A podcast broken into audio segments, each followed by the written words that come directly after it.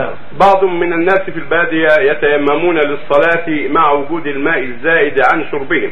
هل يجوز ذلك؟ وهل لكم توجيه نصيحة إلى هؤلاء العامة؟ هذا لا يجوز وكل وكل من سأل عن هذا نخبره وصلت في هذا إن شاء الله. أن نذكر هذا لا يجوز. إذا كان عنده الماء الفاضل يجب الوضوء. كان في البرية في الأسفار والتنزهات وعندهم ما تأتي بالسيارات يلعبون بالماء في تغسيل الأواني وفي كذا وفي كذا ولا يتوضؤون هذا لا يجوز. النبي عليه السلام كان يتوضأ في الأسفار هو وأصحابه. قد قد يكون في السفر ألوف كثيرة ويتوضؤون. وفي بعض الأحيان قد يقل الماء فيؤتى له بالإناء عليه الصلاة والسلام الصغير ويضع يده فيه حتى ينبع الماء بين عليه الصلاة أصابعه والسلام. ويتوضأ الناس عند عليه في- من آيات الله وقدرته العظيمة جل وعلا. وكان يلتمس الماء إذا حضرت الصلاة فإن وجد الماء توضأوا وإلا تيمموا أما يكون عنده الماء موجود وعنده فضل هذا يلزمه الوضوء ولا يلزمه التيمم. نعم لو كان الماء قليل والماء بعيد عنهم والباقي بقدر شربهم فقط أو شرب بهائمهم جاز لهم في تلك الحالة الحاضرة أن يتيمموا لبعد الماء عنهم وقلة الماء الموجود. هذا حالة حالة خاصة فيها التيمم.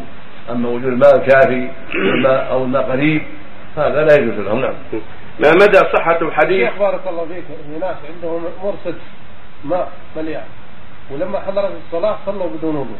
ولو ولا يلزمهم القضاء. قال لهم الشخص هذا آه، ابن باز يقول ما لكم صلاة إلا بوضوء ما دام الوايت مملوء عندكم. وصلوا وتوضوا وصلوا الحمد جزاه الله خير. لو نبههم المقصود هذا يلزمهم لزوم. يجب على من رأى هذا ينبه عليه ويقول لهم هكذا ينبغي المؤمن. النبي عليه السلام كان إذا خطب الناس يقول فليبلغ الشاهد الغائب فربما بلغ بعض الإنسان أنتم مثلا في هذه الندوات تسمعون الفوائد؟ تبلغون من من تظنون أنه يجهل شيئا مما سمعتم؟ والله سمعنا كذا لكن بالتثبت. ترى بعض الناس ما يحسن النقل. قد ينقل الحرام حلال والحلال والحلال حرام. لابد يتثبت يثبت في النقل يضبط النقل ثم ينقل. يبلغ إخوانه. في الباديه أو في الحاضرة في الأشياء التي قد تجهلهم يقول والله سمعت كذا من الشيخ فلان كذا من الشيخ فلان كذا قال كذا قال كذا في الصلاة في الطهارة في النفقات في الصيام في الحج في الأمر بالمعروف والنهي عن المنكر غير هذا من أمور المسلمين. لا يبخل لا يبخل يبلغ الفائدة.